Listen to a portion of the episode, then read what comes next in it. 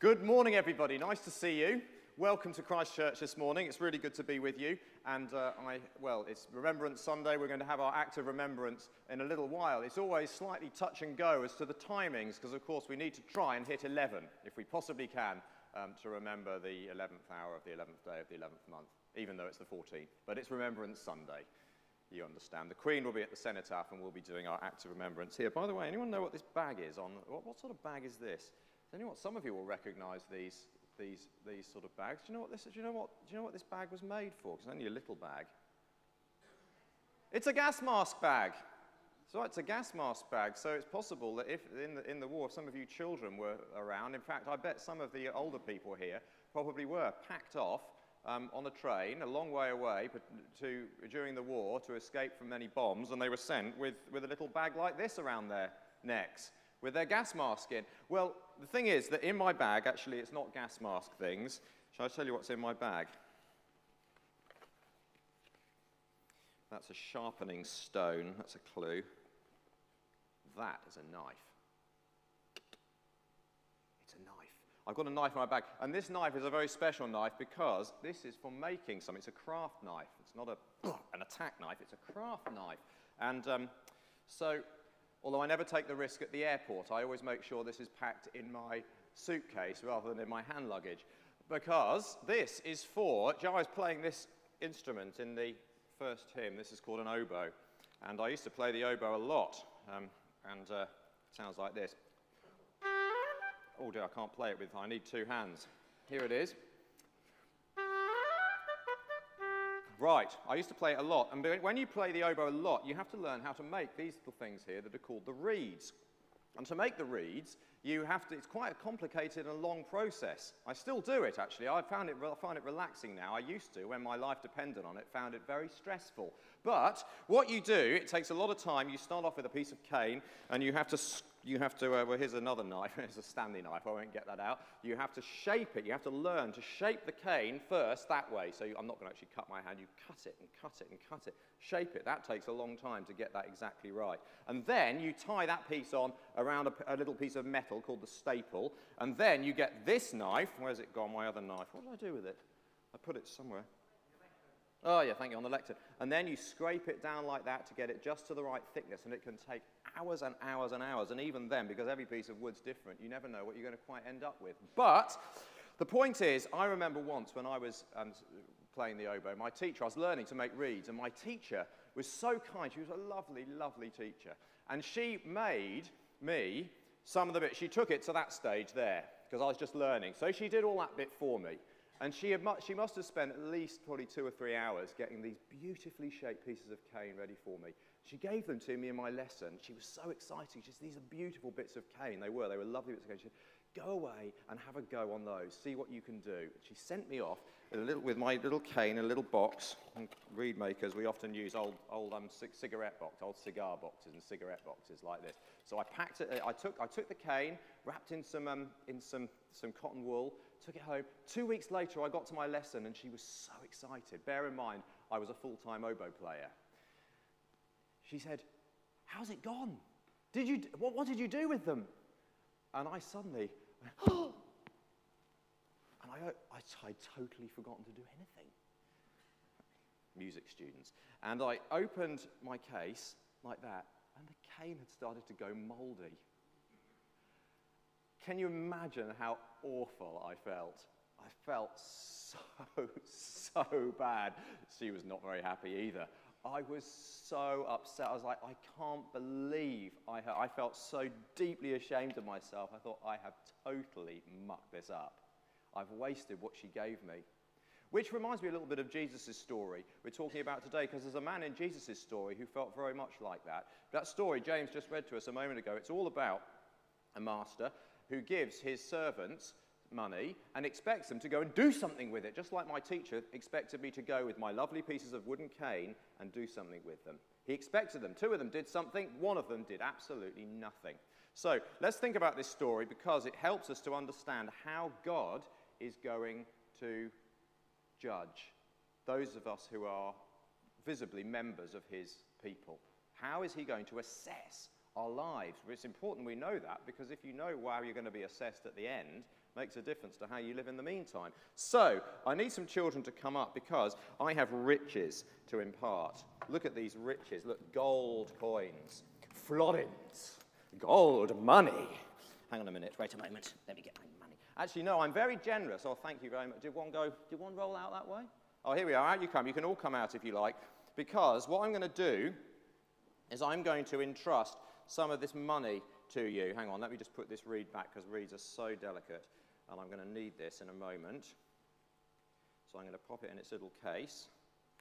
There we go, and I'm going to move it, put it over here, because I'm going to need that in just a moment. So, here is money. Now, what were the figures? What were the numbers in the story? Was there any of you listening? One servant got coins, another servant got coins, and another servant got coins. What were the, so the first servant got how many? Were you listening? How many did the first servant get? No, it wasn't one bag of coins. The first got how many? Well, it's talked about, I'm just going to go individual coins. The first one got, was anyone listening? 5. You were listening. Tony was listening. Brilliant. Okay, so I'm going to entrust you with 5 coins. By the way, remember the word entrust. We'll come back to that in a moment. Unos, duos, 3, 4, 5. Right, the next one got how many coins? Yeah. 1, 2. That's 1 and 2 in German. Right, the other one got how many coins? 1. Who should we give the 1 coin to? Right, can I just make it clear? I tell you what, I'm going to give the 1 coin to you, because actually you're the shortest, and I think that's good that you should have the 1 coin. Well done. So, you may be taller than all this lot in the end. You may be taller than Adam one day, and that would be really good, because it will make Adam feel really little. And probably quite upset as well. He likes being tall. Right, so who did I give 5 coins to? Tony, did I give you 5? Who did I give 2 coins to? Okay, George, you got 2 coins, and you got 1 coin. Right, so that's, by the way, it wasn't that the master didn't like the one who got 5 more than the one who got 1. It wasn't that. It was just that he felt, no, that's right for you. And it's not like I prefer you, that's just right for you. And so that's what he did. And he said to them, go away. Now, first of all, I'm going to tell you to go away in a moment. But first of all, we need to think about the word entrusting. I have entrusted these coins to you. I haven't given them to you. Do you know the difference? Okay, let me tell you. I'm going to tell you something. Just if I go on holiday and I leave my cat, I entrust my cat to you,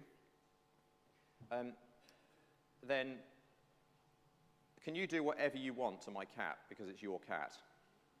No. What do you always have to think of when you've got my cat?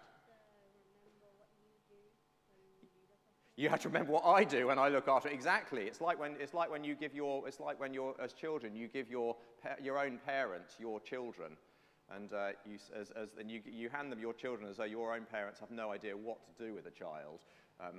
Any of you grandparents experience that? That can happen. And you expect, when I entrust my cat to you, I expect you to look after my cat just like I do. When you entrust someone with your children or your possessions or whatever it is, you expect them to look after them like you would. And so if I give you my cat, I've entrusted you my cat, you've always got to be thinking, how would Tom want me to look after his cat? All right? I've given you that money, so I'm entrusting it to you, and we're going to deal with it later, which means... what do you think that means, practically speaking, when you sit down? You're not allowed to eat it. Okay. You don't worry, I'll let you eat it later on. But for now, I'm entrusting it to you, not giving it to you, all right? So you've always got to be thinking, what would Tom want us to do with this money? Right, you can go and sit down. I'll get you up in a moment. Just remember, though, that what this is about is this is showing us how Jesus says, you know, I've left you, I've entrusted you with my gifts, my spirit, the opportunities that you've got, all your possessions, all the things that you own, all these things I've given you, everything you own I've given you, and I'm looking to you to make a difference with them, to do something for me with them. They're my gifts, and you've got them, but I'm looking to you to do something with them. Okay, so we're going to need to find out what all this lot did with their money in just a moment. But first of all, let's move on in our service. Adam. Well... what will we do with the treasure? What will we do with the treasure that God has put in our lives? He's put different treasure in my life to what he's put in your life. So he doesn't expect you to do what he expects me to do. And he doesn't expect me to do what he expects you to do, but he has put treasure in your life. What are you going to do with the treasure that he's put there? Your opportunities, your gifts, your personality, your money, your, well, everything. What are we going to do with it? All these things he's given to us. How are we going to use it? Children, do you want to come back up? Because we need to find out what those children did, what those people did, rather, those servants did in the story about the gold. Right, so, where are we gone? Have we got you all here? Have we got our gold holders here? Right, so what happened was it all worked out very well because the servant with the 5 talents, who got the 5 talents again? Tony got the 5 talents. Do you know what he did? He thought to himself, he thought, I know my master. My master loves things to grow. He thought, he's given me this money, I'm going to make it work. And so he thought, he went out and he opened a falafel stall.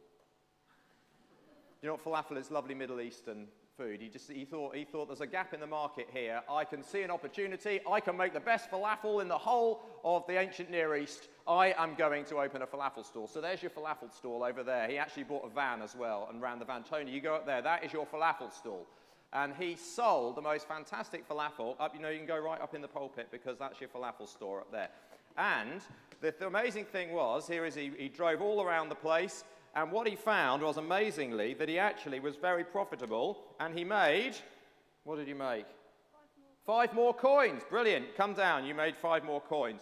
From your falafel store. That's absolutely fantastic. You did very, very well indeed. Now, who got the 2 coins? Well, here we go. Right. You went over there and you thought, I got 2 coins. I can buy a field with that. There you go. There's your field over there. You can go and stand over there. Thought, I'm going to buy a field. And he bought some speciality alpacas. No one had ever seen alpacas in that part of the world. And he thought to himself, I am going to start making knitwear in alpaca wool. And he did unbelievably well, because everybody loved this beautiful alpaca. And so actually, he did very well too with this master's money, and he made, what do you know? 2 more. Doubled his money. Well done. Right, you can go over there. Right, who had 1 coin? Well, the story was somewhat different in your case, because the person with the 1 coin, he, instead of thinking, oh, my master loves things to grow, he didn't think like that at all, as we'll see in just a moment. Let me just move all these bits and pieces, all my knives and other razor blades and all the other things that I have in this little bag. Oh, and that my little ruler as well. Let me take these over here. So, he went... Have you got your coin? Well, by the way, well done. You didn't eat any of it. That was good. I could trust you at least that far. Right, come here, because I've got a spade here. Because what did the 3rd one do? Can you remember? What did he do?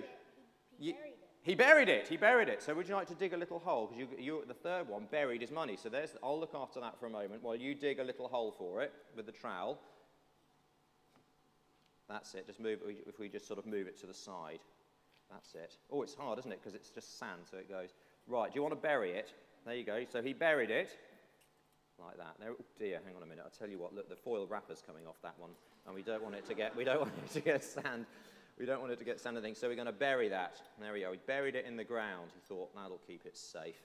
Right, so that's what they did. All 3 of them did the different thing. Right, you can go and sit down again. I'm going to get you up again in a minute, because we haven't finished with this. Don't worry, there's another scene to look at in just a moment. But can I just, let's just ask this question. What are we doing with the treasure that God's put in our lives? Are we thinking, God is a good God. He's a wonderful God. He loves things to grow. How can I use all that he's given me for him? How can I make a difference for him while I'm on planet Earth? What can I do for him? How can I take what he's given me? How can I take my money, my gift of mind and body, how can I take these things and use them? The place where he's put me, how can I make a difference for him? He doesn't call me to change the world, I can't do that, but just to use what he's given me as best I can every day. How are we doing with it? Searching questions with consequences as well that we'll see in just a moment. But that's enough for now. I'll be back up in a minute.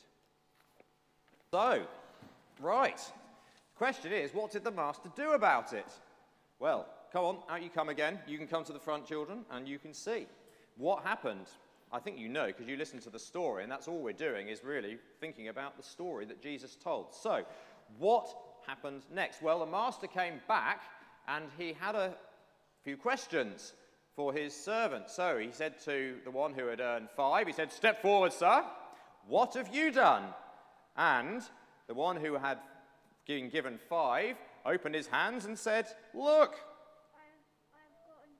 I've gotten 5 more. And the master said, "Well done, good and faithful servant." And he said, "Go and take charge of lots of things. I'm promoting you." Right, off he went. Same again with the one who had 2. "George, come on. Help me see, what did you do?" "You got 2 more. Excellent. Well done, good and faithful servant." He had been faithful with what had been entrusted to him. Well done. Promotion for you as well, sir. But then there was the one who had only done 1. And so the one who had only done 1 stepped forward. "Come on, you can come forward." And he said, "What did you do?" And the one who had only received 1 said something very interesting. Let me read you what it said, because you can hardly believe it, actually, that he actually said this. Let me just find it again. Matthew 25. Matthew 25. Here we go. Matthew 25. He said, he said, "Master," he said, "I know that you're a hard man. You harvest where you hadn't sown any seeds. You gather where you hadn't scattered any seeds. So I was afraid. And I went out and I hid your talent in the ground. See, here is what belongs to you." So he got his spade. Do you think you can dig it out? Do you reckon you can find it again? You can find it. I reckon you can find it. Oh, you can actually see part of it. Well, we obviously didn't bury it well enough. There we are. There we are. Shall I stick my finger in there? Oh, well done. Oh, look, there you go. You can probably do that with your finger now. Oh, no, you want to use the trowel. You've got it. Well done.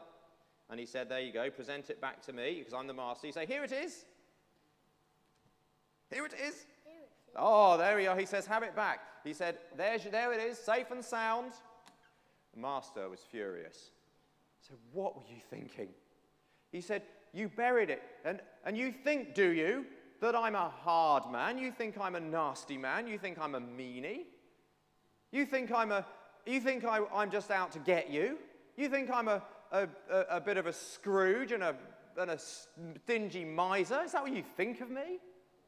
And the servant has to say, "Well, yeah, it sort of is. I basically do think that. I think that you're. I think, frankly, I don't like you. I hate you. Actually, I think you're an absolute, ruthless, nasty. That's what I think of you. So I didn't do anything with it. I was frightened of you, so I just hid it in the ground. There it is." And so that's what he said to the master. And the master then said, "Well, in that case," he said, "I'm going to take this 1 coin and I'm going to give it to the one who has 10. There you go. I'm going to give it to the one who's got 10. And everybody said, "Well, no, you can't do that. He's already got 10. And the master... it doesn't actually say this in the Bible, but I think the master probably said something like, "Well, at least he knows what to do with it." Isn't it interesting?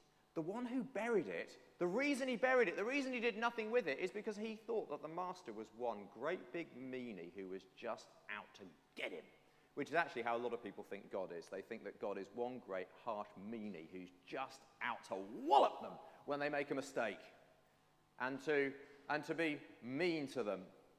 And so, rather than serve him, they think, "Actually, you know what, I hate him, I resent him, I think he's harsh, and I'm not going to do anything to please him. The gifts that he's given me, I'm not going to do a thing with them." It's tragic. But let's not do it. Don't you worry, I am going to give you a chocolate coin at the end. So don't you worry at all. And in fact, I'm actually going to take these off you and distribute these to the children at the end, like a kind of great big, you know, happy uncle. I'm just going to pass them all around like this. So I'll stand at the door and I will give them to any child, certainly to start off with, any child under the age of 10. So if you're over 10 and you still consider yourself a child, then you'll just have to see if there are any left over. But let's just think about for a moment what it was. What was it that made the 2 over here? What was it that made them go out and say, "I've got this wonderful resource and I've got this money and I'm going to make it grow with my falafel stall and my alpaca farm"? What was it about it? What was going on in their minds that made them do it? Shall I tell you what? It was exactly the opposite of this one. He thought God's a great big meanie. He doesn't want things to grow. He's just unjust. He's harsh. He's blah. They thought he's wonderful and he loves things to grow and he's generous and he's good and he is full of goodness and love and he wants things to happen and he's given me these gifts for a purpose and isn't it great? And they got up every day, and they probably said that as they looked in the mirror in the morning. They probably said words that a good friend of Katie and I used to say, a man called Richard Bewes, who's preached here in the past. He's gone to be with Jesus now. But he used to wake up in the morning and say, "What can I do for you today, Jesus? How can I please you today?" That's a good thing to say, isn't it, at the beginning of each day? Lord God, Jesus, what can I do today? We had a wonderful sermon here a couple of years ago from John Dunnett of the Church Pastoral Aid Society, and he suggested a question to ask in the morning, which is, Holy Spirit, what have you got for me today? In the expectation that he does have things for us to do, people to help, people to share something of the good news of Jesus with, things in church that need to be done, gifts of money that could be given, to the growth of the gospel across the world. There are opportunities everywhere for God's work, if only we can say, God, you're a wonderful God, I want to serve you, you want things to grow, and I am available to you, and all my gifts are for you, you gave them to me anyway, and they're all yours, you take them and use them, whatever they may be. And so, that's the attitude. He woke up thinking, these two woke up thinking, and these are the words of a great missionary, a little man called William Carey, who was originally a shoemaker from Northamptonshire, my county where I grew up, and he went out to India and was it boggles your mind when you read about William Carey and what happened through him in India. His saying was this: it was the same as what they thought. They thought, expect great things from God. Accomplish great things for God. See that? Expect great things from God, and then you'll accomplish great things for him. Because you will think to yourself, he loves things to grow. I am going to make the most of every gift he gives me. Let's do that. Let's do that with everything we have. And then when we meet the master on that day, and he says, what did you do? Well, we won't say, I preached to thousands across the world, because that was Billy Graham's job, not yours. Will he say, did you lead that church? No, because that's my job. Did he say, were you the curate? No, because that was his job. Did he say, are you the church warden? No, because that's, do you see what I mean? He'll say, what did you do where you were with the gifts I gave you? He'll want to know. And so let's make sure that we've got something by his grace to say. Let's pray. Heavenly Father, we pray that you would make us aware of the gifts that you have given us. And we might think, I've got no gifts, I've got no opportunities. Show us that actually we have. And help us this very week to make a difference for you, to lay all that we are at your disposal, believing that you are full of goodness, that you love things to grow, so that we would see that happening to our joy, to your glory, and to our eternal happiness, we ask in Jesus' name. Amen. Amen. Right, so I tell you what, if you could give me those coins back, I will redistribute them. I will have a great kind of, I'm going to be the centralized government and redistribute everybody's wealth in a very kind of, well, almost kind of communist way, I suppose. I'm going to own everything and then give it all out. So, confiscate the lot and give it all back. Right, please go and be seated, and I think we're going to sing a last song. It's about, it's all about God, one of the titles of God the Father, the Ancient of Days. And the Ancient of Days, it's a title for Almighty God, and blessing and honour be unto him. So let's stand as we sing this song together and draw our service nearly to a close.